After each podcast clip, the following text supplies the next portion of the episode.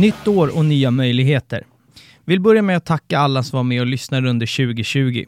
Showen rullar vidare och 2021 så gasar vi mot nya mål. Tanken framåt är att kunna lägga mer tid och energi på podden, men för det krävs en ekonomisk vinning. Så är det du eller har någon idé på en eventuell sponsor? Hör av dig via poddens sociala kanaler på Akta Fans Podcast, alternativt mina privata. Där heter jag Jalle Hindersson och finns på Instagram och Twitter. Alla personer som följt ett lag längre har sina klassiska lag man saknar i sin liga och Gefle är ett sånt lag för mig. Jag är uppvuxen med en match om året mot Gefle och en bra bortaresa, men de senaste åren har det halkat till seriesystemet och 2021 hittar man dem i division 1 norra. Trots att man halkat i seriesystemet, ekonomisk kris och missnöje från supportrarna så har man idag en levande supporterkultur och för många lag i division 1 är detta årets match. Idag ska vi prata om hur de organiserade supportrarna bojkottade matcherna under två års tid för att klubben valde att byta tröjfärg för en sponsors logga skulle synas bättre. Idag ska vi prata om Europaäventyr. Vi ska prata om hur klassiska Strömvallen gick i graven och Gavlevallen föddes. Vi pratar om SFSU samt så pratar vi om hur det är att få ett nytt lag i norr och konkurrensen det skapat. Jag tycker det är otroligt viktigt att de klubbarna som normalt sett inte äter så mycket rampljus får det i detta format. Och det finns inget bättre att prata Gefle med än Niklas Backlund. Välkommen till Äkta Fans Podcast. Stort tack för att jag får vara med. Du, jag tänker att vi först, eh, först ska ta det här. Säger, är det Gefle eller är det Gävle? Va, va, vad säger du? Nej, vi säger ju Gävle. Det är ju liksom ett gammalt uttal på klubben. Det är ju Gefle rent E och F där i Gävle IF. Eh, mm. Det var ju så staden hette förr, men nu heter inte staden längre och eh, är ju Gävle vi säger liksom. Eh, som för, staden kan man säga. För mig är det ju, alltså Gefle är ju, alltså jag, jag är också med på att staden ändrar namn. Jag tycker Gefle, det, det har något. Det är ett, ett anrikt namn på den vänster och ger aner från eh, från någon slags svunnen tid eh, på något sätt sådär. Men jag tänker, för de som inte känner eh, dig, jag vill att bara börja berätta lite kort sådär, din, din supporterresa. Eh, när, var, hur, varför startade du? Ja, jag började väl gå på Gävle i början av 2000-talet kan man väl säga. Eh, ibland med min mamma faktiskt och eh, ibland själv. Eh, uppvuxen i Valbo som är en, ligger väl en mil utanför Gävle kan man säga. Mm. Började gå på fotboll då kom väl in i supporterkretsarna och engagerade mig mer i klacken och allt runt om där. Och sen fyra kan man säga. Men jag gick ju på, på matchen i början av 2000-talet då. Eh, på gamla fina Anrika Strömvallen och eh, det var ju där det började liksom. Ja, tog, tog bussen in eller fick skjutsa någon och så började man gå på fotboll. Hur har det sett ut sen dess? Vad har du gjort så att säga i, i supporterled, om man ska uttrycka sig så? Ja, jag gick ju med i Gärdebro Boys som var en ultrasinspirerad grupp 2006. Mm. Och som då fanns ända fram till 2017. Och ja, du var, var med i starten där, eller hur? Ja, precis. Jag kom, kom väl med liksom som en eh, på sidan om i början där och vart mer och mer engagerad igen när eh, längre tiden gick och sådär. Och vi var ju, ville vi förändra supporterkulturen i Gävle till mer liksom, ja, lite mer ultrasinspirerade liksom. Med lite mer flaggor på läktaren, ifon, trumma och allt vad det innebär. Och det var ju inte, inte lätt i en, en stad som Gävle kan säga. Där är framförallt väldigt stort eh, fokus på ishockey. Där Brynäs IF är ett, ett av Sveriges mest framgångsrika klubbar. Ganska svårt också med vanlig ståplatspublik som inte är van med att ha en flagga på läktaren. De vill gärna ha ta ner den flaggan. Så det var en ganska stor uppförsbacke. Jag tänkte, jag tänkte att vi skulle komma in på det lite, lite senare mm. sådär, men vi kan ju ta det, vi kan någonstans ta ett litet avstamp eh, där, i och med att i, i många städer så har man en klubb som dominerar i flera, alltså i flera idrotter. Hur kommer det sig från början? För att, att inte hockeyn heter Gävle också, eller att fotbollslaget i, i fråga inte heter Brynäs. Nu är ju det två olika alltså, föreningar. Jag vet att Brynäs finns ju i fotbollen också till exempel, men eh, alltså, det hade ju varit en, en maktfaktor som förening om man hade varit så pass framgångsrika i både fotbollen och hockeyn. Hur kommer det sig att i hockeyn så, så, så stack Brynäs iväg och blev bra och i fotbollen så var det ett annat lag. Alltså förstår du frågeställningen? Det är mm. udda för mig att det inte är samma förening som dominerar i, i de båda idrotterna, stora idrotterna i stan. Ja, Gävle IF är ju en jättegammal förening, bildades ju 1882, så det är ju Sveriges äldsta eh, förening, tror jag, utan att... Jo, men det, det kollade jag upp. Flersektionsföreningar är Sveriges eh, mm. alltså äldsta som fortfarande finns idag. Det, det är helt rätt. Sen börjar man ju fotbollen lite senare, men det är den, Sveriges äldsta ja, flersektionsförening. Ja, och man hade inte många idrotter igång där i början, när Robert Carrick kom från, från det, Storbritannien och bildade Gävle IF. Men ja, ishockey var man liksom all, aldrig först med. Det var ju eh, GGIK, Godtemplen här i stan och Brynäs. Så Sen var det faktiskt så att på 80-talet så slogs Brynäs och Gävle IF ihop eh, till en fotbollsförening. Som sedan eh, bröt sig ur efter några år tror jag. Eh, Okej. Okay. Jag tror Brynäs kanske, eller man lämnade Brynäs åt sidan så startade de om igen. För jag tror Brynäs har ju typ en så här, om de inte har ja, en allsvensk säsong eller något sånt där alltså i, i, i fotbollen för jättelänge sedan. Jag har för mig det i alla fall. Ja, de, de har faktiskt, de har kanske haft SM-guld till och med. Ja, men det, det kanske är det, är det eh, som jag har reflekterat över att Brynäs har ett SM-guld till och med. Men vi ska, vi ska sakna det som, eh, som fotbollssupporter, att inte ha någon annan sport att gå på vinterhalvåret, för det är ganska tråkigt och mörkt. Jo, men det, det är väl lite så jag, jag tänkte. Alltså nu, nu ska inte jag säga att jag går på andra sporter på vinterhalvåret, för det gör jag inte. Men eh, alltså det, det, är klart det är roligt om man kollar som folk som är på Djurgården till exempel, att så fort fotbollen är slut, då har du, du har idrott hela året om. Och det är flera sådana föreningar som har det, vilket är, har man intresse för båda sporterna så är det fantastiskt. Eh, eh sådär. Men jag tänker att vi, någonstans ska vi starta lite grann. Du var, du var inne på det med eh, eh Gävle Blue Boys där, men jag tänker att om, om jag frågar dig, hur ser supporterkulturen ut runt er i, i stora och breda penseldrag? Hur skulle det låta då? Skulle du säga att det är, eh, har varit ganska mycket fokus på, eh, på liksom att, att utveckla den på många sätt. Så där. Vi har liksom gjort omorganisering nu att, att vi går ihop de här grupperna som fanns till en stor, stor eh, supporterförening istället. Och det har varit liksom stort fokus. Vi har, vi har märkt att efter man har varit i högsta serien och haft några bra år så kommer det mer som vill kolla på fotbollen. Då har det varit lättare att rekrytera, men vi märker ju nu att det har svårt att få yngre publik på matcherna och eh, att skapa en ny generation. Men ja, vi har fokuserat ganska mycket på åren kring att ha, ha stora tifon, men samtidigt, samtidigt liksom fokusera på kvalitet istället för kvantitet när vi gör saker. Som till mm, exempel mm sista matchen på Strömvallen som var ganska speciell för oss, det var ju 2015. Det var en jättestor overheadflagga som vi la ner två månader på varje helg. Satt och, då det ville vi liksom göra ganska stort. Och eh, då får man prioritera bort andra, andra matcher såklart. Mm, vi, vi, mm. vi, ser väl att vi vill ha en supportkultur som växer, men vi ser att en historiskt så måste vi göra stora uppoffringar för att komma dit. Då har ju tifon varit stor del där. Och även har vi jobbat ganska mycket med ramsor. Enkla ramsor men även lite mer ja, lokala ramsor som, som man känner till. Kanske inte melodierna men det är också, men även liksom eh, att vi driver lite med oss själva. Liksom. Vi har ju en ramsa som går Vi är inte många och vet om. Vi sjunger och röjer på. att vi, liksom, vi, vi inser vad vi är liksom, i, i storlek. Ja, jag fattar. Jag fattar. Det var svar på frågan riktigt, men...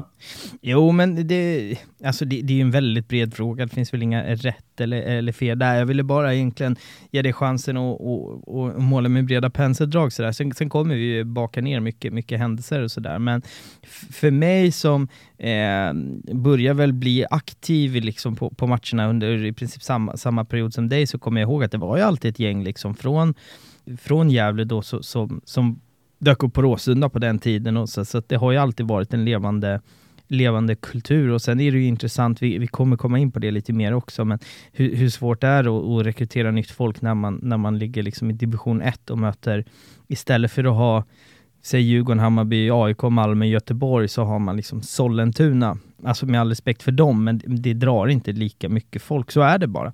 Så att vi, vi kommer halka in på, på det lite senare också. Men jag tänker att någonstans, vi, vi ska väl ta det här i, i någorlunda kronologisk ordning och du var inne lite grann på det att 2006 där så startas Gävle Blue Boys, eh, som för övrigt är ett Alltså det är ett jävla fem plus namn. Otroligt bra namn på en gruppering. Ja. Den, eh, den måste ni ha varit stolta över när ni, när ni kom fram. Gävle Blue Boys hade också kunnat varit en så här, eh, polsk firma, det kan vara lite vad som helst, men det är fem plus namn i alla fall. Men berätta, vad, alltså, om, om vi startar i den änden, varför startas eh, Gävle Blue Boys? Alltså, vad var anledningen? Ja, man får gå tillbaka till 2003 kanske. Då startades ju Gävle Tifo, den första, första supporter eh, tifogruppen kan man säga. 2001 startades ju Sky Blues då, första officiella sportklubben. Mm. Och eh, 2003 Gävle tifo. Det är ju en folk från styrelsen kan man säga som, som får inspiration från läktare runt om, om i Europa som förgångna och liknande där. Och eh, de flesta går ju på antingen högstadie eller gymnasiet så man har ganska mycket tid att jobba med tifon och sådär. Mm. Så mm. där kommer inspirationen och sen när GIF går upp i allsvenskan eh, 2005 Eh, så försvinner den gruppen. Och eh, då blir det liksom ett, att vissa väljer att stanna kvar i Sky Blues medan vissa väljer att eh, och bilda en, en, ny grupp då, för man tycker att det saknas någonting på läktaren. Det, det, ramsorna som finns, de är inte särskilt uthålliga utan de dör ganska snabbt. Och, eh, det är knappt någon banderoll på läktaren. Vi vill ha fler banderoller, vi vill liksom öka det visuella stödet också. Mm. Med flaggor och sånt. Och eh, även att liksom ta den här lokala stoltheten av att liksom det finns liksom, tror jag, i många småstäder att man är liksom så här gnäller mycket liksom, ah, det är så dåligt tryck på läktaren här och Eh, det är så dåligt med den här staden och vi vill ju liksom förändra det också. Man kan vara stolt över att vara från Gävle. Man kan vara stolt och hålla på sitt lokala lag, Gävle IF. Mm, mm. Och på matcherna och sjunga. Därigenom få en känsla för laget och en gemenskap. Jo, men det, men den, den det kommer till att man... Mm, det kommer liksom med att få liksom en, ja, en bättre läktarkultur och en mentalitetsskillnad också är viktigt att säga. Att eh, vi håller liksom inte på och det var så betalt, då, då bättre åkte man till bortamatcher så att man och hängde med andra lagsupportrar. Och det kände många av oss inte att nej, det här är inte... Kanske man kan ge efter en match, men inte före matchen. Då kommer man ladda upp i sina egna sådär. Mm. Ja, men det, ja, det, det var, jag, mm. jag, fattar var, vars, ni, vars ni kommer ifrån. Och just den här, så det har vi pratat om i tidigare avsnitt också, speciellt när vi pratade ja, men Sundsvall, även lite Luleå, just den här lokalpatriotismen som är jätteviktig tror jag för att, för att få supporterkulturen i och runt klubben att, eh, att, att växa. Liksom. Men, eh, du, du, säger att eh, Blue Boys där, man, man, vill erbjuda någonting mer på läktaren. Vad är det, alltså om man ska precisera lite grann, vad, vad är det man vill erbjuda? Är det pyroshower, är det tifon, är det tvåpins? Alltså förstår du, vad är det man de facto gör konkret sådär? Ja, det ska vara en aktiv läktarkultur, att man, man går dit och sjunger 90 minuter eh, under matchen och eh, inte, står och inte står och pratar med varandra, håller på att prata om något skämt eller någonting man har hört om någon gemensam kompis, utan det ska vara liksom fullt fokus på att stödja laget på bästa sätt. För det tror vi att det sättet så vinner man eh, fotbollsmatcher bäst. Genom att stödja laget rent visuellt. Så det vill jag erbjuda. Sen ingick det liksom att, att ha IFO-verksamhet också. Eh, även fast vi har ju liksom alltid varit fem, sex personer som har jobbat med TIFO. Tillkommer några, några fler vissa antal tillfällen. Så det, det är ju otroligt eh, tidskrävande. Mm. Vilket har gjort att eh, vi kanske hade gjort så mycket som vi ville göra egentligen, men gjort har blivit ganska bra tycker vi ändå. Men så vi vill erbjuda liksom lite allt möjligt kan man säga. Flaggor uppe hela tiden, trumma på plats för att hålla takten, ha någon som driver på publiken för att liksom se till att de här extra personerna som står bredvid vågar, vågar liksom ut det sista man sjunger liksom. Det är liksom, kan ju prata tycker jag om Strömvallen som, som fotbollsarena. Den ligger otroligt centralt det är otroligt svårt att skapa ett bra tryck för att det ligger precis vid Gavlån. Det blåser ganska mycket generellt i Gävle. Mm. Och eh, så är det inget tak heller. Det blåser ofta iväg där. Så det är otroligt svårt att skapa ett riktigt bra tryck. Vi laborerade lite där genom åren och bytte olika sektioner och så för att försöka få lite mer eftertryck. Ja, fattar. Där finns det lärdomar att dra av också. Mm. Jo, men det är väl så speciellt. Jag menar, ni, det, många var unga, ni, ni ville bidra med någonting nytt. Då får man ju testa sig fram. Det, men annars så lär man sig inte. Det, det, det är väl inga, inga konstigheter eh, så sett helt enkelt. Men 2006 där, så jag skulle säga att det här är väl kanske Gävles en av de största sportsliga framgångarna som, som kommer i, i ja, det blir väl slutet på, på den här säsongen, första året som eh, Blue Boys är aktiva. Vi har en, eh, Gävle tar sin cupfinal eh, som spelas på mm. Råsunda. Berätta om, om, om resan dit, alltså Svenska cupen och den cupfinalen. Ja, det var otroligt spännande. Vi har inte vunnit en titel sedan 1900-talet från Rosens pokal.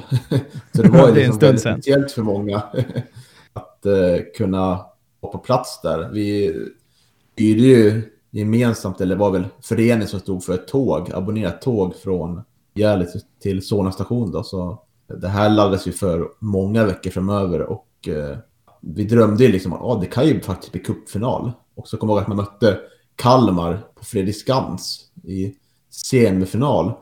Och det här var ju på tiden då alla matcher inte tv-sändes, så fick man sitta och lyssna på radio. och så vann vi, vann vi på straffar, så det var helt fantastiskt. Mm. Under en tid. Ja, gamla Fredrik Skans också, den, den var ruggig arena alltså. Ja, det var fantastiskt på vissa sätt. För att det var så taggtråd för bortastationer. Det kändes som man var, var i Östtyskland. Jajamän, jajamän. Löparbanorna där, vet du. Vilket, ja. En, ja, charmig, men, charmig arena, men kanske inte ja, den har sina för och nackdelar. Eh, förlåt, berätta vidare. Eh, cupfinalen. Mm. Ja, vi åkte ju med tåg dit, 500 personer. Och några hundra till på plats kanske. Hoppade av vid Solna station. Gick en liten promenad och sen tog plats på läktaren. Och eh, var en otroligt eh, skön. Det är lite andra. Det Råsunda är, tycker jag, en väldigt, eh, väldigt fin arena. Eh, både liksom, det var fin arena får man säga. Mm. Och det var otroligt, eh, stod under tak där och skapade väl våra mått mätt helt okej okay tryck. Tyvärr var vi liksom ganska chanslösa i matchen för Henrik Larsson spelade i Helsingborg då.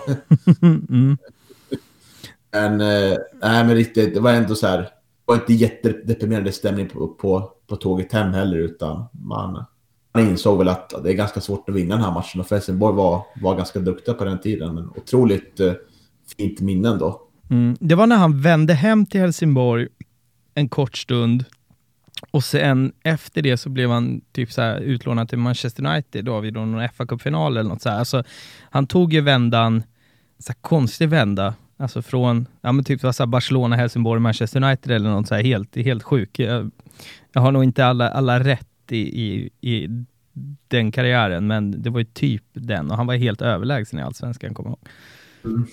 Eh, intressant. Och jag tänker att, eh, återigen, vi, vi jobbar ju lite i, i kronologisk ordning och 2007, det här är året efter cupfinalen, då gör man en eh, värvning 2007. Man plockar in en, eh, en kille från division 3, Söderhamn. Eh, den killen heter Johan Oremo. Eh, mm. Som slänger på sig den då helt himmelsblå matchen för första gången. Uh, och för de som har följt fotbollen uh, i, i, Sverige under en längre period så kan man väl säga att resten är historia. Men eh, berätta om, uh, om Johan Oremo som, som profil i era led. Rätta mig fel, han är väl den bästa målskytt genom tiderna va? oj, han är ganska högt upp i allsvenskan i alla fall, allsvenska mål. Om tiderna vet jag inte riktigt. det är möjligt att det fanns någon förr som gjorde mer, men Nej, jag har Aha. faktiskt det här framför mig. Han är flest gjorda mål, Johan Oremo, 49 mål. Ja, snyggt. Du kan mer än mig. ja, eh, nej men han har ganska hög status, men han har ju liksom, det är ganska speciell. Han, han har ju fått två ramser efter sig i våra led. Eh, först var en ramsa om att, att ja, han spelade lite på att han var liksom från Hälsingland, lite så här, ja, halvt bonde. Mm. Och att vi ville ha honom kvar det ryktades som mest. Sen gick han ju faktiskt till, till Djurgården då. Mm. Och då var det speciellt för då, då gjorde vi om den ramsan så att det var lite mer... Du, ni kan ha honom kvar för att han sålde sig bara för pengar. Då sjöng Ah, vi den okej. när Amsterdam gick av mot stadion och, eh, och klappade han först och därför ville tacka honom alla åren. Mm. Sen när han hörde att vi inte, att vi inte sjöng, jag trodde vi sjöng, så gick han snabbt av. så det fanns väl liksom en liten bitterhet mot att han gick till Stockholm. eh, Ja, först det där. förstår jag.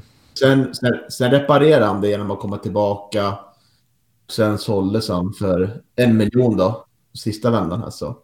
Han har ganska hög status, absolut. Mm, mm. Jag sitter och, återigen och, och tittar. Han har gjort femte, alltså mest matcher i klubben så ligger han på femte plats men överlägsen i målskyttet. Jag bara, alltså när, när jag tittade på lite siffror så bara antog jag att han, eh, att han betydde eh, mycket sådär. Samma år som eh, Oremo kommer så kommer en annan person som jag, jag gissar på betyder ganska mycket eh, också. Och en spelare som eh, det känns som han alltid har spelat i, i Gävle, eller han, man, va, alltså han, han har alltid spelat fotboll. Det känns som han aldrig blivit gammal. Eh, Jonas Lanto, Mm. Mm. va, va, han måste ju också ha jättehög status bland er, eller? Ja, det får man säga. Det finns ju olika dimensioner av status, ska jag säga. Det finns ju dels det här laget som gick upp till Allsvenskan. Mm. De var ju alla från lokalområdet och eh, var med och spelade upp GIF två divisioner. Eh, och som de flesta har sagt när jag pratar med dem så ingen tycker att de håller speciellt hög nivå, men nu klarar man sig kvar i Allsvenskan. Eh, men sen finns det ju Lanter och som har varit med klubben massa år och har även varit ner klubben både när man åkte ur allsvenskan och var med år när vi åkte ur superettan också har ju varit liksom eh, ganska ur, urtypen för en, en norrlänning ändå och eh, många av vi Gävle-supportrar vill ju identifiera oss som norrlänningar då, även fast Mm. många i Stockholm inte tycker det. Mm. Eller kanske lite mer längre upp sådär. Så har ju ändå varit i klubben så pass länge så han är en kulturbärare av, av Gävle IF och har ett otroligt stort, stort hjärta. Vilket jag kommer tänka på nu när, när vi åkte ur och det uppe i Allsvenskan mot Östersund sista matchen kom, jag, kom, kom ju han tillbaka borta läktaren då och grät tillsammans med många av supporterna. Och Mm. samma sak när vi åkte ur Superettan också. Så det, det är liksom, det är, det är inte så ofta man ser spelare som är pass kvar så länge i en klubb nu. Som inte, Nej, jag sitter och han, tittar var, just han, nu. var, han, var, han var ju från Kiruna liksom. Han hade ju ingen koppling till Gävle innan. Nej, jag ser att han har gjort 274 matcher.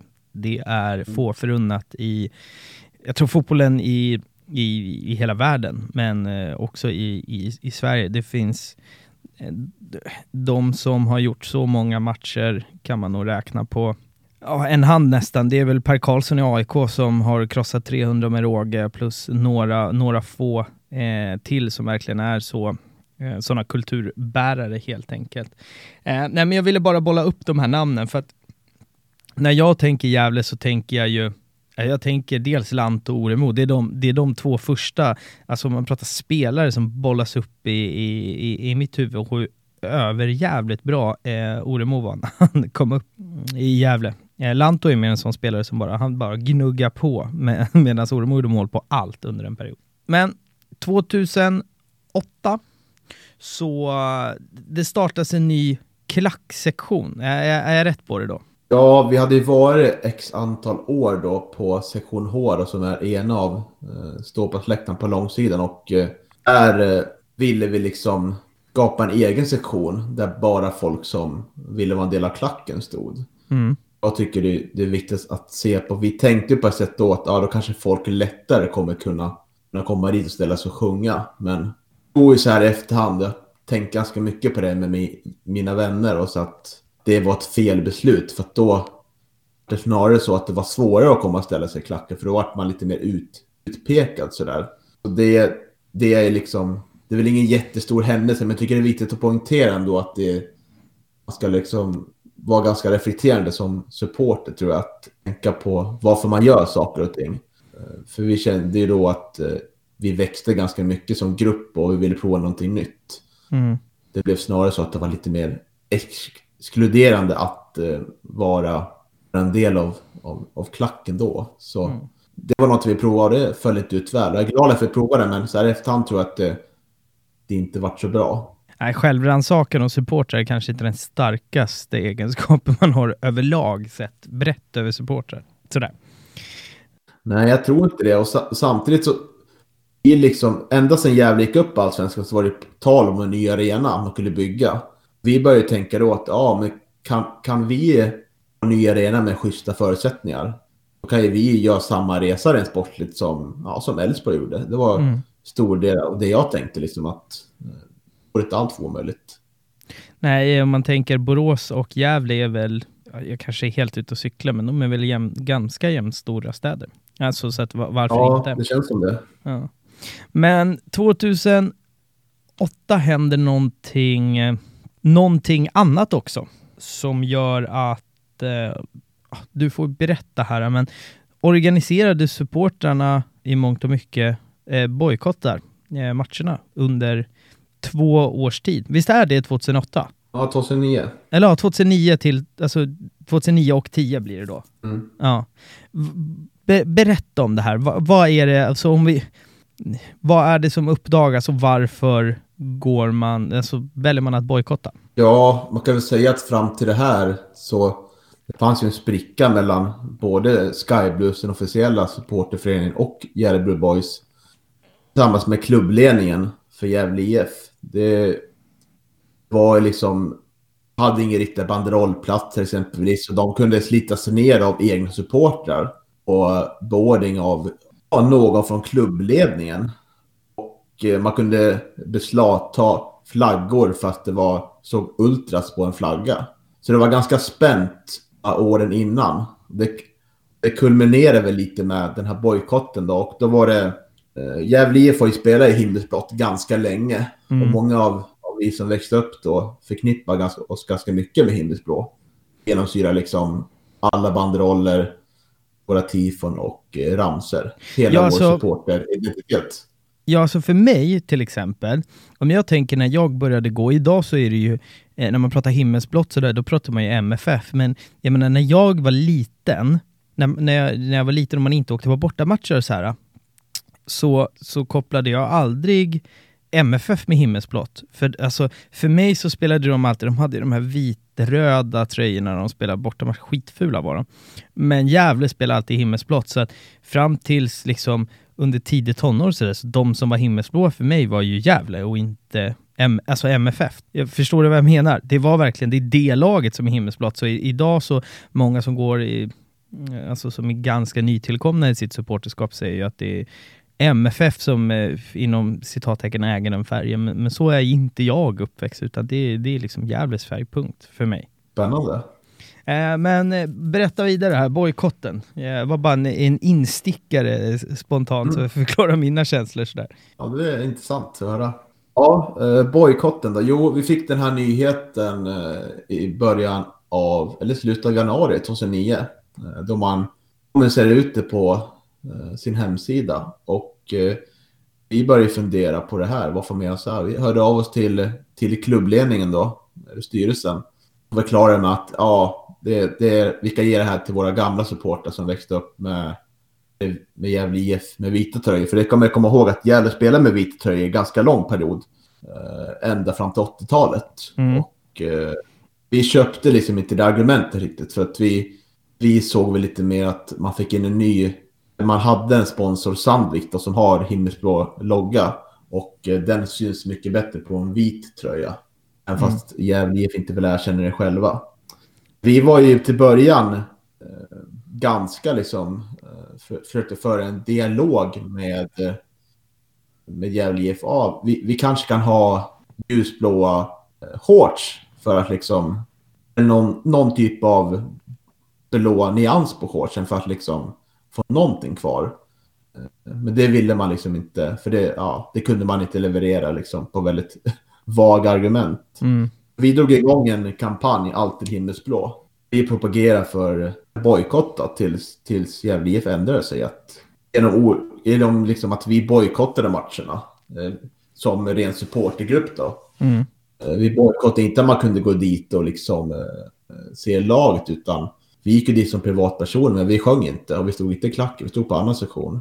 Alltså då pratar vi, det är Gävle Blue Boys nu, eh, alltså de, ja, den banderollen fanns inte uppe under de två säsongerna, förstår jag rätt då? Nej, precis. För mm. den officiella supporterklubben valde att inte bojkotta. Man eh, såg inte det som en lika viktig fråga utan tyckte det bara kunde skada lagets prestationer på planen. Mm. Ytterligare en spricka där då, kan man säga. Vi gick på matcherna, dels som privatpersoner, vanliga fotbollssupportrar kan man säga, Mm. inte aktiva. Och så gick vi dit och eh, gjorde protestaktioner. Vi bland annat stod och gjorde, hade upp en budskapsbanderoll, valet är ert. Och även eh, kom och hämta era, era himmelsblåa fotbollströjor, ställde vi upp eh, ljusblåa tröjor på läktaren. För att mi, Så mi, ja, det var lite så, så vi jobbade. Men eh, förberedde oss ganska noga med inför årsmötet 2010 att lägga fram en motion då om att ta tillbaka himmelsblå matchtröjan. Så det, det var ju, väl kom till, den, till det årsmötet då och jävligt årsmöte där vi inte kända för att vara någon stor publikfest om man säger så. Eh, Den där, de närmast börjande liksom. ja. Och, men kom dit, då visade det sig att det fanns jättemånga unga personer där. När, vi väl, när våra motion kom in, valde styrelsen att avslå den. Medan eh, många av oss var inte så vana vid föreningsdemokrati. Nej. Detta vi påtalade liksom, vi ville ju presentera det här. Så fick vi till slut till en eh, omröstning. Då visade det sig att alla de här eh, yngre personerna som kommer dit, det var ju jun- juniorspelare. Eh, som då röstade med styrelsen. Så den motionen vart ju nedröstad. Oh, så de, styrelsen kuppade egentligen in att få fortsätta med sin vita tröja? Om jag förstår rätt. Ja, det finns väl inget hundraprocentigt bevis på det, men det, av alla oss som, som gick på årsmöten innan så har alla sett de personerna innan. Så jag skulle ändå säga att, att det stämmer. Men hur har det kommunicerats från, eh, från klubben så här i efterhand? Har man nu med, med tio års horisont på det hela sagt att så här, jo men så var det, vi behövde stålarna eller blånekar man fortfarande? Ja, den frågan har inte lyfts på det sättet tror jag. Eh, Men det kunde nog vara intressant att prata om det här så här i efterhand. Nej men intressant och alltså det är väl det är klart det blir en, en konstig situation när ni känner att ni är på gång, ni, ni brinner för laget och, och erbjuder en, en, en, någonting nytt som inte har funnits i klubben i ett större engagemang. Då vill man ju att klubben i fråga ska, ska li, lyssna på en och att, att, att man betyder mycket eh, för, för klubben så att säga.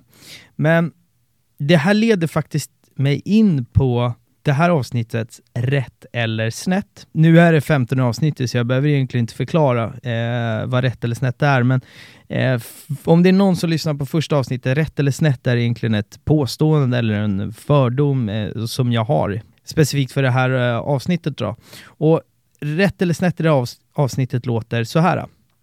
Man kände att man var på gång och var att räkna med läktar och kulturmässigt i Sverige.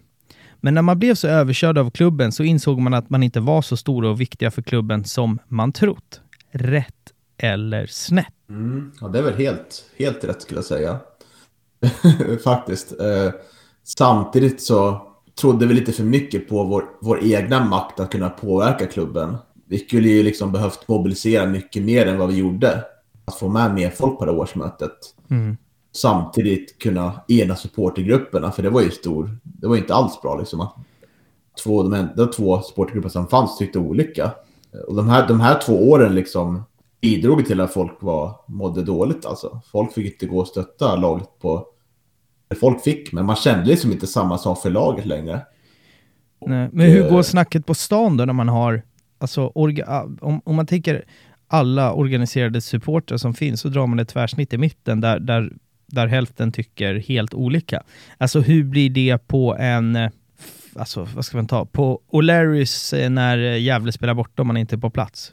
Alltså hur går snacket sinsemellan? Där har vi Blue Boys som sitter vid ett bord och Sky Blues vid ett annat bord. Alltså hur, hur, hur snackar man? Eh, är det en avsky gentemot de andra eller är det heta diskussioner? Eller, alltså hur, hur ter det sig så att säga? skulle du säga att eh, åren innan bojkotten så var det ju, fanns väl liksom en liten, liten spänning ändå tycker jag mellan, mellan grupperna.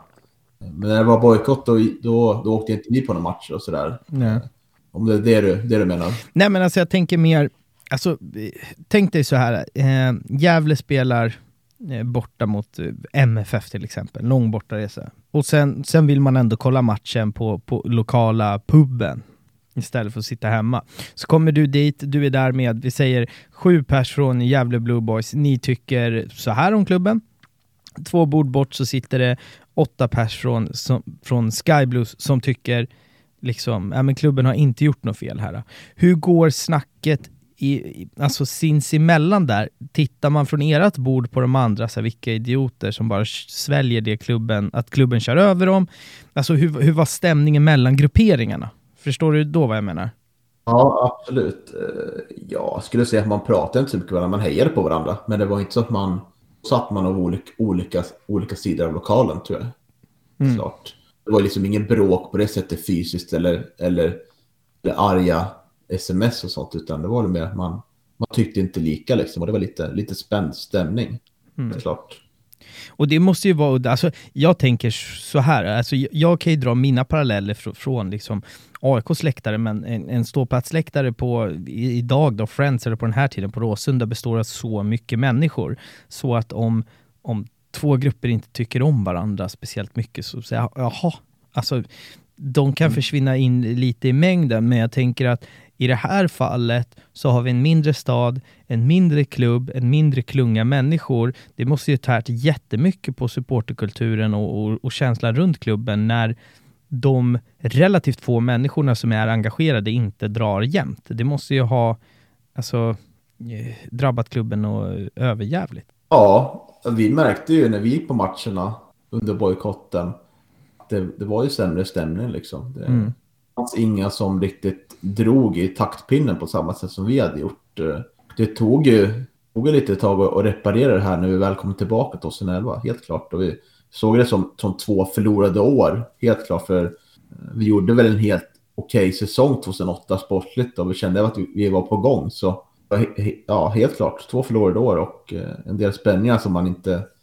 inte har råd med kanske i en, en liten klubb. Det märks på, som du säger, så mycket mer tydligt. För läktare så här är det där vardagsmat. Mm. Ja, men ja, precis. Det är det, det, lite dit jag vill komma. Att så här, på en, en, en större läktare som överlag drar mer människor så kanske inte det märks lika mycket, så att säga. Eller det finns andra som kan ta den taktpinnen. Men i det här fallet så försvinner ju den brinnande kärnan egentligen helt från läktarna. Uh, vilket borde, kan jag tycka, ligga i klubbens intresse att göra allt för att de ska vara, vilja komma och vara på plats helt enkelt. Men hur löser sig alltihop då? Alltså som jag har förstått så kommer man väl till en kompromiss inför säsongen 2011 va? Mm, precis. Uh, åren gick ju och uh, många valde ju, jag flyttade från stan då och började plugga på annan ort, men många som var, som var kvar valde att följa damlaget. Det är lite kul. Okay. De låg i så här, det är fyra damer och de spelar faktiskt med bra tröjor under den här tiden. Ah, eh, på lokala liksom, små orter i Gästrikland. Det är ju ashäftigt ju. Ja. Eh, ja, nej men det löste sig lite med att uh, jag uh, skrev i vårt interna forum att det kanske är dags att gräva ner den här stridsyxan. Form börja formulera på ett lite så här mail för det hade kommit en ny klubbdirektör i Gävle IF då. Vi ville mm. få till ett möte och så här, ja, berätta vår syn på saken och om det går att få till något slags matchtröja med är liksom både himmelsblått och vitt inslag. Mm. Eh, jag fick skicka iväg den mejlet, fick svar. Alltså, ja, visst, vi kommer, att, kommer gärna på ett möte. Och då hade vi liksom på oss lite tror jag, liksom att insett att vi kommer inte kunna köra med samma taktik och benhårt liksom. Vi måste liksom kompromissa. Jag tror att eh, de vi kommer gå på möte med också kommer kunna tycka det förhoppningsvis. Mm. Ja, och då visade det sig att de var, var villiga liksom att, att göra den. Och att eh, det enda de var liksom, det som låg lite i, var lite svårt, det var att eh, så leverera tröjorna började hitta rätt nyans då, men ja. då sa vi att ja, men kommer ni kunna lösa inom snar tid så kommer vi tillbaka på läktaren som grupp. Det visade sig att de, att de kunde då och vi litade på dem. Så det var, det var otroligt härligt. Det, många ville tillbaka till läktaren.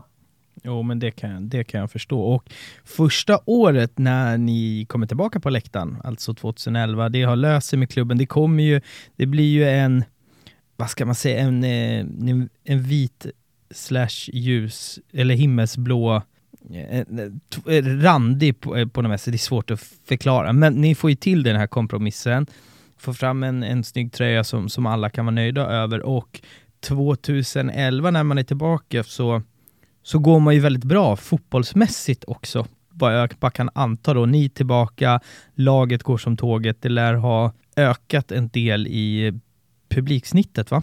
Ja, det var väl kring 5000 i alla fall på många matcherna. Vi låg ju fyra där i, under sommaren i Allsvenskan och vår eh, målvakt Hugosson. Visst han höll nollan nära. över 700 minuter va? Ja, precis. Helt otroligt. Helt sjukt. Alltså det är ju, vad är det? Det är 8-9 matcher alltså utan att släppa in en balja. Det är helt otroligt ju. Mm. Ja, men då var det glada minnen på läktaren och det många som kom på matchen och många som var, var taggade. Så det var ganska trevligt år, får man säga. Ja, men det förstår jag. Det förstår jag. Och då, hur kändes det när... Alltså hur var känslan första gången? Man har bojkottat i två år.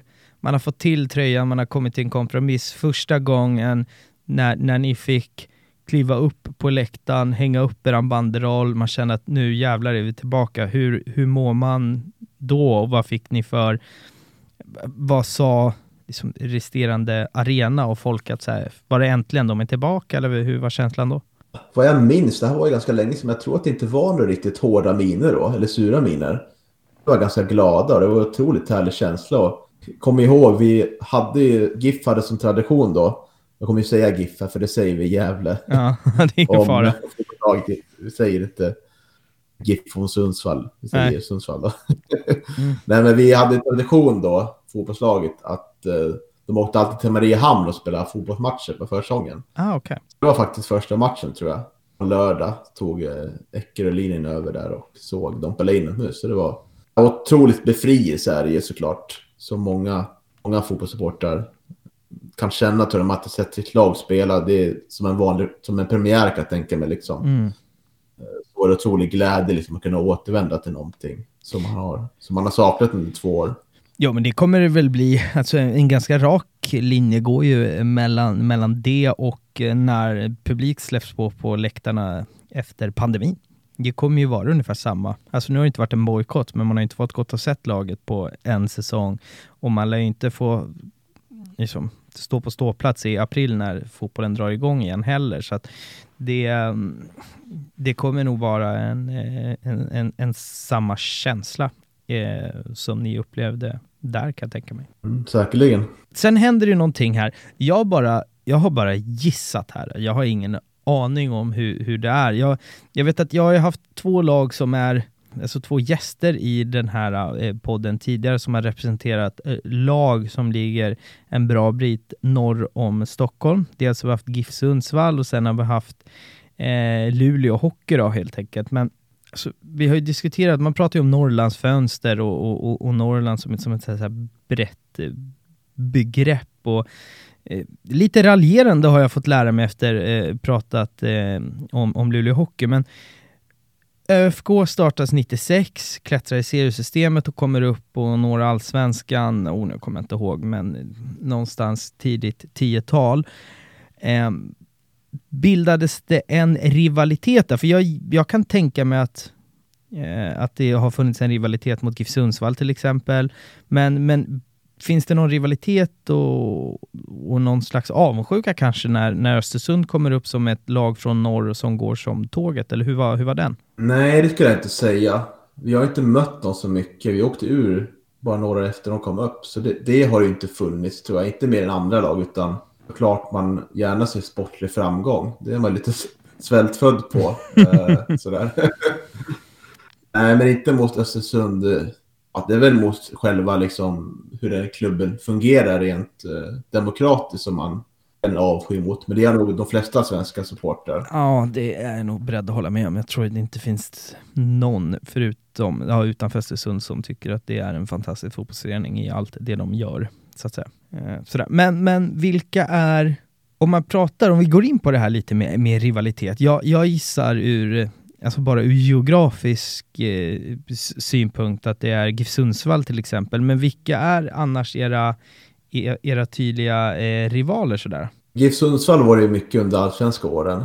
Mm. Eh, kanske inte så mycket rent vi supportrar. Vi avskydde väl inte Sundsvalls supportrar så mycket och de avskydde inte oss så mycket heller tror jag. Men var ju slaget om Norrland liksom under många år och man ville ju liksom bara vara bäst i, i Norrland ändå, för det är ju halva Sverige. Mm. Men eh, historiskt sett så är det ju, det är ju Sandviken som är de stora eh, rivalerna. Och, men det, vi har inte mött dem så mycket. Vi mötte dem senast 86 i seriespel då. Om man bortser från förra året då du mötte dem igen. Mm, mm. 2000, ja, 19 blir det, två år sedan. Under de här åren liksom i Allsvenskan och eh, Superettan så det var lite, rivalitet mot Brage, Västerås skulle jag säga. Funnits liksom många av oss Gävle-supportrar den eh, att man gärna vill vinna mot Stockholmslagen för att det finns så mycket bondesupportrar till Stockholmslagen i Gävle. Ja, det, jag kan tänka mig det. Och egentligen, det är en, det är en röd tråd som, som har gått igenom alla avsnitt, att det finns många supportrar i alla, alltså alla städer runt omkring Sverige så finns det väldigt många människor som hejar på Stockholmslagen sådär. Eh, det, det, har varit en, en, röd tråd, så jag har förstått att det är mycket av rivaliteten som, som kommer gentemot AIK, Djurgården, Hammarby eh, och sen i södra Sverige kanske mer Göteborg och MFF är ju för att man, man inte att, att man upplever att folk inte är sådär lokalpatriotiska och, och hejar på ett lag som ligger liksom 40 mil bort. Hur är den mm. känslan liksom, att sitta på... Ja, men om man ser folk som man har gått i skolan med, så, så spelar man mot ja men vi säger att Hammarby kommer på besök och sen är det folk som man vet är från Gävle som, som ställer sig i Hammarbyklacken. Alltså det måste vara en så konstig känsla. Jag tycker att det är väldigt konstigt också. Jag kan förstå om man har någon släkting eller liknande som har varit uppe i, i Stockholm någon gång och så hamnar man på match där och får en känsla för laget. Men jag har väldigt svårt för att sitta hemma liksom bara säga ja, ah, det här är ett lag som jag tycker ser, spelar rolig fotboll och har bra tryck på läktaren och så börjar jag följa aktivt dem utan att ha upplevt det på plats. Mm. Sen att man har stora geografiska området att åka till Stockholm varje annan här liksom. Det är ju otroligt, eh, ja, det är otroligt jobbigt dels också liksom. Men mm. jag förstår väl liksom inte, det är, det är samma sak som att man följer en lag i Premier League och sånt. Jag kan inte få, få de känslorna för ett lag för jag kan inte förknippa någonting med med Manchester United. Jag kan inte få de känslorna för ett lag som jag bara ser på tv. Nej, jag, där är jag nog beredd att hålla med och det där är en stor diskussion som jag vet inte om det skulle man nog behöva ägna ett helt, helt avsnitt eh, för. Men jag, jag, jag är med det där. Sen kan jag förstå folk som eller så här, jag, jag, vågar inte riktigt eh, kasta, kasta paj på, på dem som gör det, för då, då är det bara lägga ner den här podden, då är det kört. Eh, men eh, jag, jag, jag hör vad du säger och jag, jag förstår vad, vad du menar. Och det är väldigt spännande för mig att göra den här podden. Här sitter jag som som liksom AIK-supporter i grunden och alla, jag, jag vill ju prata med folk som är utanför, utanför Stockholm, för jag tycker de, de historierna är mycket intressantare när man just har klubbar som kanske inte äter allt rampljus. Uh, och det, det samlade är att alla hatar Stockholmslagen, vilket det, det blir ett sånt kul kontrast för att uh, alltså, och, och sitta och prata med folk som bara, fan jag avskyr, det är sån rivalitet med Stockholmsslagen och så sitter man själv och, och, och, representerar rätt. Det är, det är udda men, men kul och jag i mångt och mycket får hela tiden för varje avsnitt jag spelar in en bättre förståelse för varför. Sådär. Alltså hade jag ja, bott i Stockholm och jättemånga hade het på, fan vet jag, MFF, det är klart, då hade jag varit så men vad fan, vi har ju vi har ju AIK här, varför hejar du på MFF? Och då hade det blivit en, en, en, en rivalitet den vägen, såklart. Liksom. Det är förståeligt ska vi inte säga heller att jag liksom hatar Stockholmslagen sådär liksom, utan det är väl liksom de här bondesupporten som jag tycker kan, tycker liksom inte, inte, passar inte in liksom i, i, i den bilden liksom. Jag kan ha ganska mycket respekt för vanliga eh, AIK, Djurgården, Hammarby-supportrar som, mm. som bor i Stockholm och följer sitt lag. Mm. Precis som alla andra gör i sina lokala orter och sådär.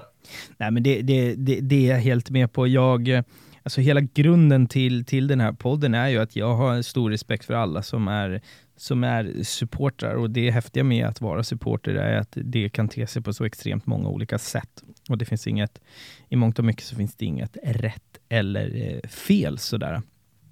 Men jag tänker att vi ska hoppa in på en helt annan grej. Det här är någonting som för mig, jag vet knappt vad detta är. Eh, och jag har inte reflekterat över att det finns så mycket förrän jag läste om eh, jag läste på lite om Gävle. Fair Play-pris, så heter det. Vad är det om vi börjar där? Var, var, varför får man Fair Play-pris? Ja, det var ju, det delas ut fortfarande och eh, nej, man kan väl, alltså för sammanfatta det kort, man är det snällaste laget i Allsvenskan. Man har snällast publik på läktaren som inte orsakar några kravaller.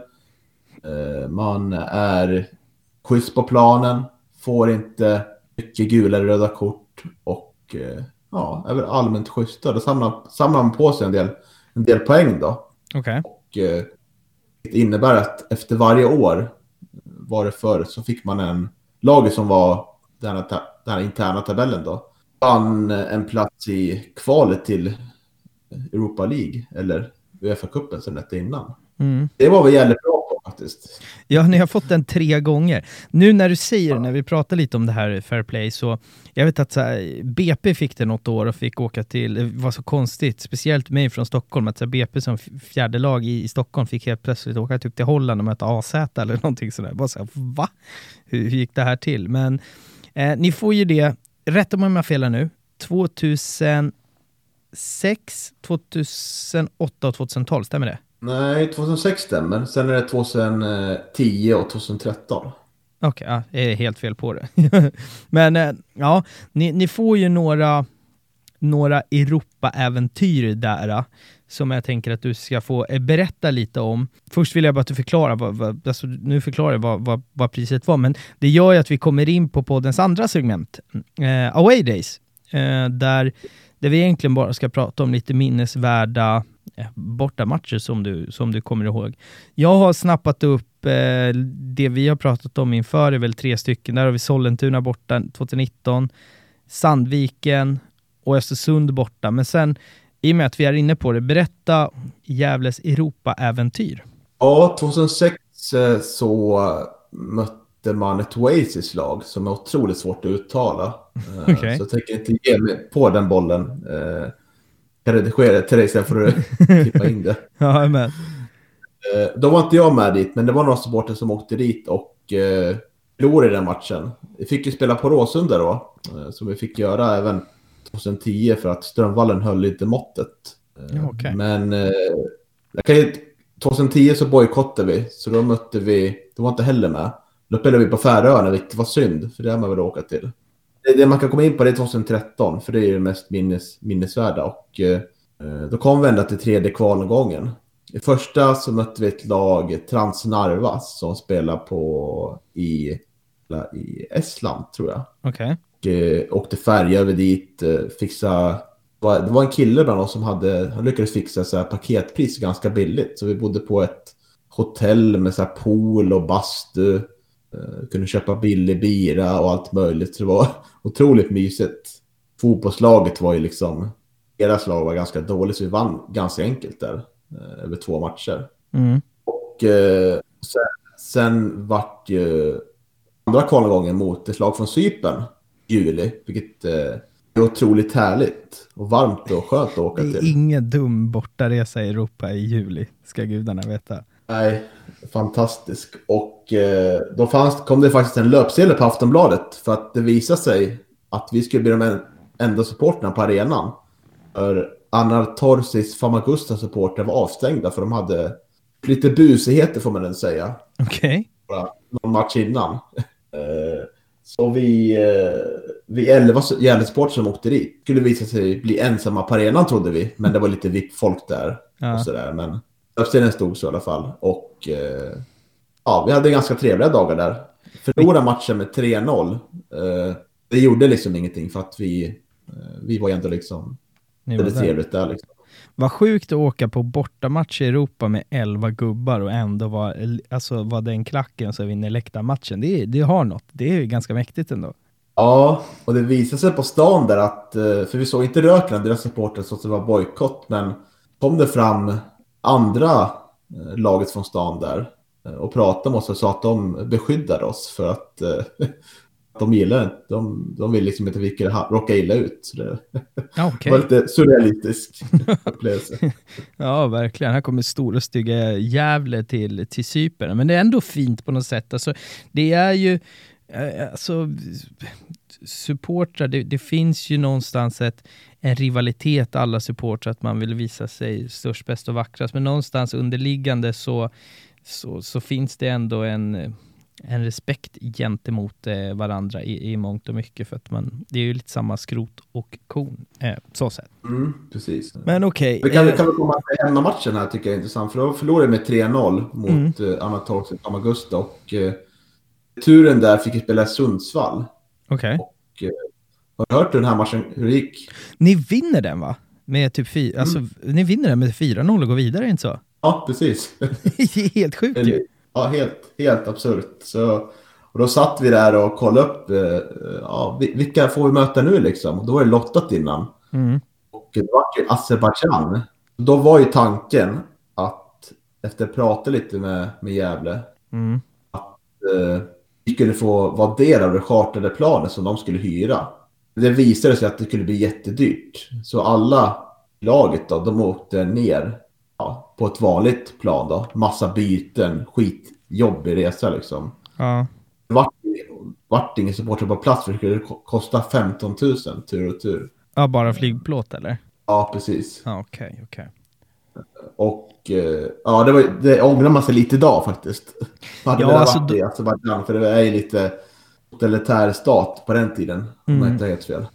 Jo, men det är väl så. Det har varit många sådana Europa borta matcher där man har känt att fan, jag har inte riktigt stålarna, men sen i efterhand så ja, men det hade varit pengar som det hade varit tufft i två månader, sen är man i kapp, men det minnet kan man liksom aldrig få tillbaka. Så det där, det, det köper jag väl. Men intressant Europa-äventyr och sjukt att ni lyckas hur- när, när man har torskat med 3-0 borta så antar jag att man inte går till hemmamatchen och tror att man ska hämta, hämta en, alltså, tre pinnar och kvala sig vidare.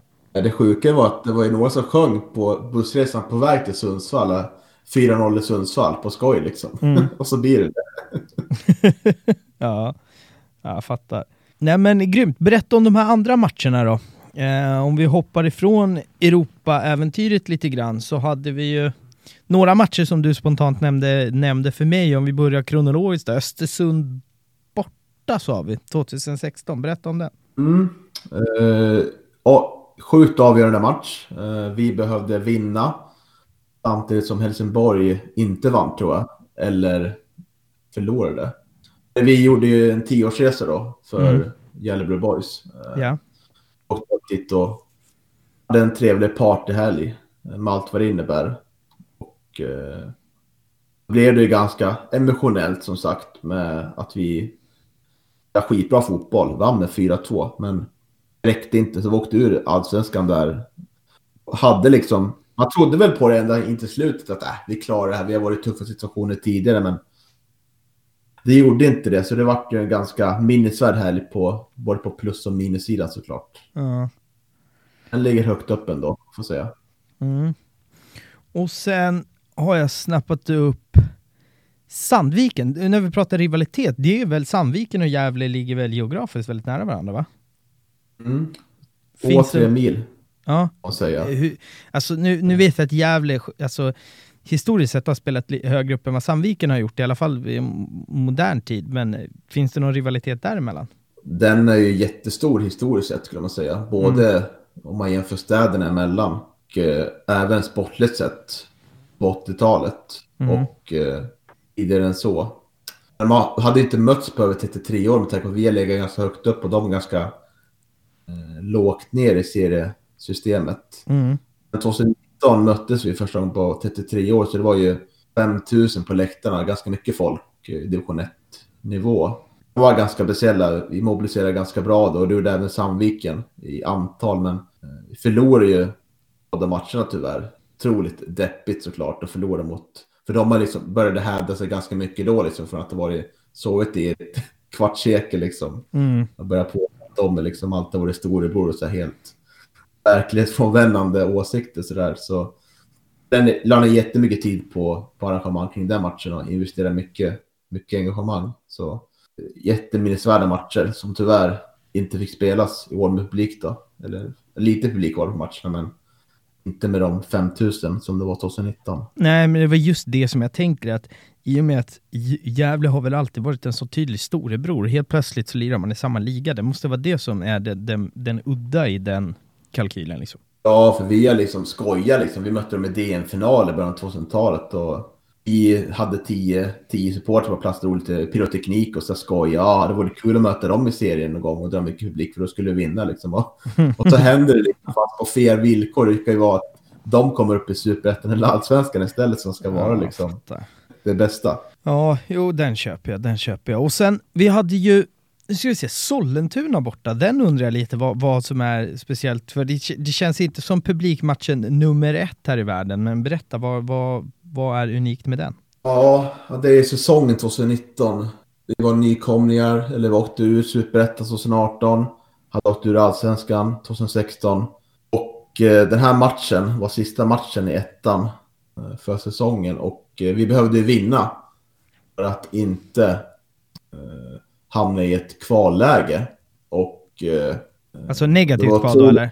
Ja, precis. Ja. Det gick otroligt dåligt. Vi hade en tränare som inte liksom fick ihop laget och otroligt många nya spelare. Och det var ju liksom, många kände det som, kommer klubben klara av att åka ur en division till? Mm. Det blir liksom konkurs. Det var det många var oroliga för liksom. Mm. Och, eh, eh, Eh, det är otroligt fint följe till Sollentuna den här dagen. 500 personer tror vi liksom eh, var där. Och eh, vi ligger på för att få ett mål och i början av andra halvlek får vi ett mål liksom, av vår lagkapten. Och det blir en otroligt liksom stor glädje med alla där. Det finns ett klipp ute som är så, är så jävla fint när alla liksom reser sig upp och jublar. Och otroligt stor lättnad att, att egentligen har klarat av någonting som har känts så omöjligt under säsongen. Ingenting har fungerat liksom. En klubb är fritt fall så lyckas man ordna det och undvika att bli ett nytt Sunderland till I die moment.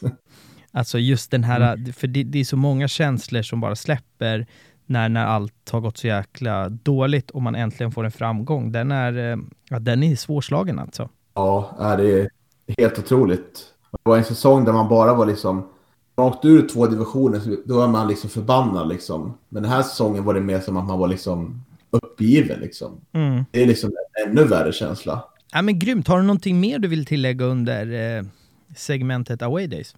Ja, det finns mycket att nämna egentligen, men det är de här som sticker ut och sånt. Vi har liksom haft mycket minibussresor som har mm. ändå är värd att nämna. Det, det sätter ihop ganska många faktiskt, hur man, man känner varandra. Det blir liksom ganska skönt. Det blir ganska långa timmar och det blir ganska skönt snack liksom om allt möjligt liksom. Så det är något som kännetecknar oss också, minibuss. Ja, det är svårslaget. Det är fantastiskt att åka minibuss faktiskt.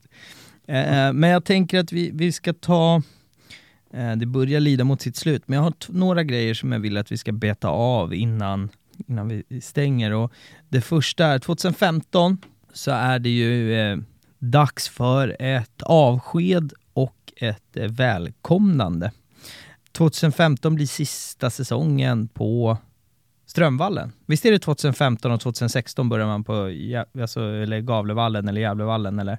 Visst är det så? Ja, alltså, nej, det är 2015 där, båda, båda sakerna faktiskt. Man spelar ah, okay. tre, tre matcher på Strömvallen 2015, sen Galevallen klart samma år. Var lite försenad där. Uh, hur, var, hur var känslan då, då, att få byta arena? Det är mycket minnen som, eh, som eh, försvinner kan jag tänka mig. Just, just då kändes det ganska skönt att vi vill liksom ha en, en bättre akustik på arenan och bättre förutsättningar.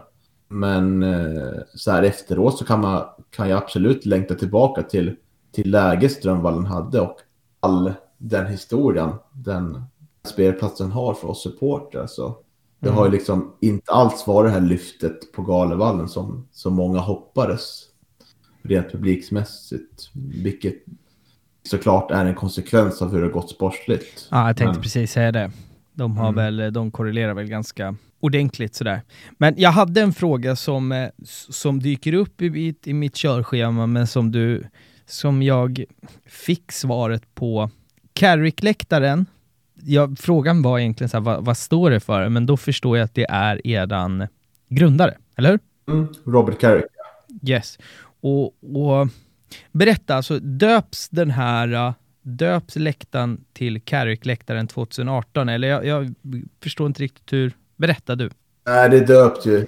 Själva supporterföreningen döps ju till Carrick-läktaren då. Ah, okej, okay, okej. Okay. Man väljer att uh, slå ihop Jerry Boys och Sky Blues till en gemensam supporterförening. Ah, jag har suttit och försökt pussla ihop det här i mitt huvud bara, men nu, nu trillar polletten ner. För min nästa fråga var varför läggs eh, Gävle Blue Boys ner? Men då var det väldigt många poletter som trillade ner på samma gång. Ja, man får även tillägga att vi tyckte liksom att i, i våra led så hade vi inte den här föryngringen som vi hade hoppats på skulle komma och trycka på med nya idéer och eh, arbetskraft och eh, utveckla arbetet. Vi insåg väl att eh, kommer inte hå kunna hålla den höga nivån som vi själva vill ha. Så samtidigt så mådde inte supporterklubben så jättebra då tyckte vi. Så vi såg väl liksom bästa för, för Gävle supporterkultur var att slå ihop båda, båda föreningarna till en för att kunna arbeta mer effektivt. Och så här med eh, facit i hand, var ett bra beslut? Vi har ju reflekterat tidigare i, i avsnittet här om att vissa beslut inte har varit bra. Har det här gynnat, skulle du säga? Ja, det skulle jag ändå säga, tycker jag. Vi har ganska tydliga arbetsområden eh, i karriärsläktaren vad vi ska jobba efter. Och lyckades eh, höja medlemsantalet då, med dubbelt så mycket redan första året. Så det har faktiskt varit ett lyft tycker jag ändå. Eh, tyvärr har vi inte fått den här draghjälpen av det sportsliga som det ofta kräver. Men, mm. men att uh, sitta liksom i styrelsen, de flesta kommer med idéer och uh, ganska högt i tak. Det är ganska viktigt och det tycker jag vi faktiskt har. Så det, det här är faktiskt något av som tycker jag har varit ett bra beslut ändå. Ja, men vad härligt. Du, vi har ett segment kvar som vi ska beta av, som är fem snabba. Eh, fem korta frågor, bara de svaren är de svaren som du, ja, gå på magkänsla här. Eh, första frågan, eh, no Peter no party eller bengaler out? No Peter no party, helt klart. Snyggt. Eh, bästa fotbollsarenan i Sverige? Man får lägga in vilka, vilka referensramar som helst eller? Kör. Jag tar väl Strömvallen då. då. Strömvallen, jajamän, jajamän, fint. Eh, häftigaste spelaren du sett live? Alltså någon, ja, kan vara vem som helst, kan vara i motståndarlaget eller i ditt eget. Men någon spelare som du, fan den här är jag glad att jag fick se live. Ja, René Makondele tycker jag, håller han ganska stort i, i, i Gävles hjärtan. Det, han var otroligt viktig för första året i Allsvenskan där och en mm. otroligt sympatisk och trevlig herre. Ruggig fotbollsspelare också. Mm. Eh, Djurgårdens eh, ramsa om, om honom är eh, den är fem plus. Ingen ja. vet hur gammal han är eller vad hans förnamn är. Eller något så här. Det är en otrolig ramsa. Eh, men grymt. Eh, tvåpinn eller en vanlig enpinsflagga om du var tvungen att välja? Ja, ta väl vanlig, vanlig flagga då. Mm. Eh, tvåpinn är ganska jobbigt att hålla en längre stund. Ja, jag håller helt med dig. När vinden får tag i den där också, så står man där. Eh, om du fick en direktbiljett idag till Allsvenskan, vilket lag hade du, vilket lags plats hade du tagit? Mm, det är väl Östersund då. Den är ganska självklar. Ja, det inser jag nu när jag ställer frågan också. Men man eh. bortser från dem, då kanske man skulle ta något, eh, så typ Malmö FF, där det var skönt att se dem lite, kravla lite ner, längre ner. Oh, tänk dig, tänk dig Malmö mot någon så här Ängelholm eller någon, någon, någon, mindre klubb. Det hade varit, det hade varit en, en syn att se dem eh, bara halka och spela ja. superettan. Det hade inte jag hatat heller kan jag säga. Eh, men grymt. Du, eh, nu börjar vi verkligen närma oss eh, slutet, men du har faktiskt eh, ytterligare en sträng på din lyra. SFSU. Eh, för den som inte har någon aning om vad det är, berätta, vad är det? Ja, det är ju en man kan säga som ett eh, fackförbund ändå, tycker jag, för fotbollssupportrar, skulle jag säga. Mm. Det är någonting som varje supporterklubb eller supportergruppering kan gå med i. Jobba för fotbollssupporternas sak. Eh, man jobbar väldigt bra i 51%-regeln. Att bevara liksom att eh, medlemmarna har makten över klubbarna. Egna klubbar. Så det är någonting som de flesta grupper i, i Sverige är med i. Som alla kan vara med och påverka som. Jag tycker att vi, det är ganska unikt tycker jag att vi har lyckats få upp det här i Sverige. Mm. Och eh, inte tror att exempelvis skulle om engelska fotbollssporterna har varit så här pass organiserade så hade det nog varit mycket svårare att eh, införa den kommersiella fotbollen som finns i Premier League idag. Mm. Där ja, man lag går, går i konkurs lite hipp som haver. Och eh, vad är din roll då? Där har vi ju brett, men vad gör du inom SFSU? Mm, jag sitter i valberedningen då. Och eh, för den norra, norra delen, det är uppdelat i fyra olika eh, områden utifrån ge geografiska områden. Mm. Så jag sitter för norra delen och ha kontakt med medlemmar. Ja, från Gävle upp till, upp till Sundsvall och Östersund och de andra medlemsgrupperna så att säga. Om du tittar på framtiden nu då, vad ser du i framtiden för, för din klubb eh, sportsligt och på, på läktarna? Vad har du för framtidsutsikter? Sportsligt sett så ser det ganska bra ut för Gävle skulle jag säga, för vi har en ny tränare för, från 2020. Vi kom sjua förra året och eh, lyckades faktiskt värva in Sandvikens bästa målskytt nu. Så vi sitter väldigt eh, positivt rent sportsligt och många som har höga för, förhoppningar och förväntningar inför den här säsongen. Mm. Eh, det ser vi ganska ljust på faktiskt.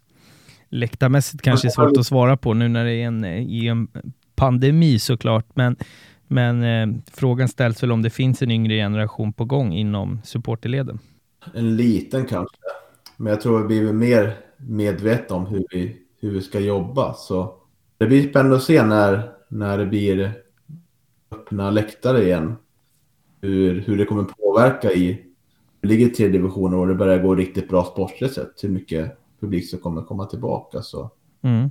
Uh, jag är väl såklart lite orolig sådär, men för vår för nya generation att vi, att vi är för få, eller de är för få. Jag är ganska gammal. uh, nej, men jag tror, tror att det kan bli riktigt bra faktiskt. Hoppas mm. det i alla fall. Ja, vad kul att höra. Och du, nu kommer vi till slutklämmen och till den sista frågan som alltid avslutar eh, den här eh, podden helt enkelt. Vad är supporterkultur för dig? Det är engagemang skulle jag säga. Om man kan välja ett ord så är det engagemang. Liksom. Mm. Eh, framförallt är det liksom både glädje och sorg. Det som gör att det är så fina, liksom, fina det hela. Liksom. Att man kan uppskatta en vinst så mycket när man har haft så mycket sorg i, i, i när man följer så här små lag som inte vinner så ofta så och man uppskattar glädjen mycket mer. Ja, det är otroligt mycket såklart. Mm. Men engagemang är väl liksom det stora, kan jag säga. Ja, men eh, strålande. Och med det sagt så bugar jag och bockar för att du har velat vara med. Och sen eh, känns det jäkligt skönt från mitt håll att vi är tillbaka. Jag sa det lite i introt där att nu eh, har vi ett nytt år, nya möjligheter och vi gnuggar på och eh, ni som lyssnar kan förvänta er ett nytt avsnitt varje, varje måndag. Nu jävlar tar vi över världen tillsammans. Sådär. Glöm inte att följa poddens sociala kanaler, eh, Aktafans podcast, in, eh, Instagram och Twitter. Eh, Jalle Hindersson heter jag om ni vill följa mig eh, privat på Instagram och Twitter också. Och med det sagt, återigen, tack för att du ville vara med. Ja, stort tack själv. Du gör ett otroligt, en otroligt bra podd, ska du veta. Och fyller ett tomrum faktiskt, som jag tycker att behövs. Fortsätt med det grymma arbetet du gör. Det, de fina orden, eh, de tackar jag för och det får avsluta podden. Ha en eh, trevlig vecka så hörs vi eh, nästa måndag. Hörni. Ciao!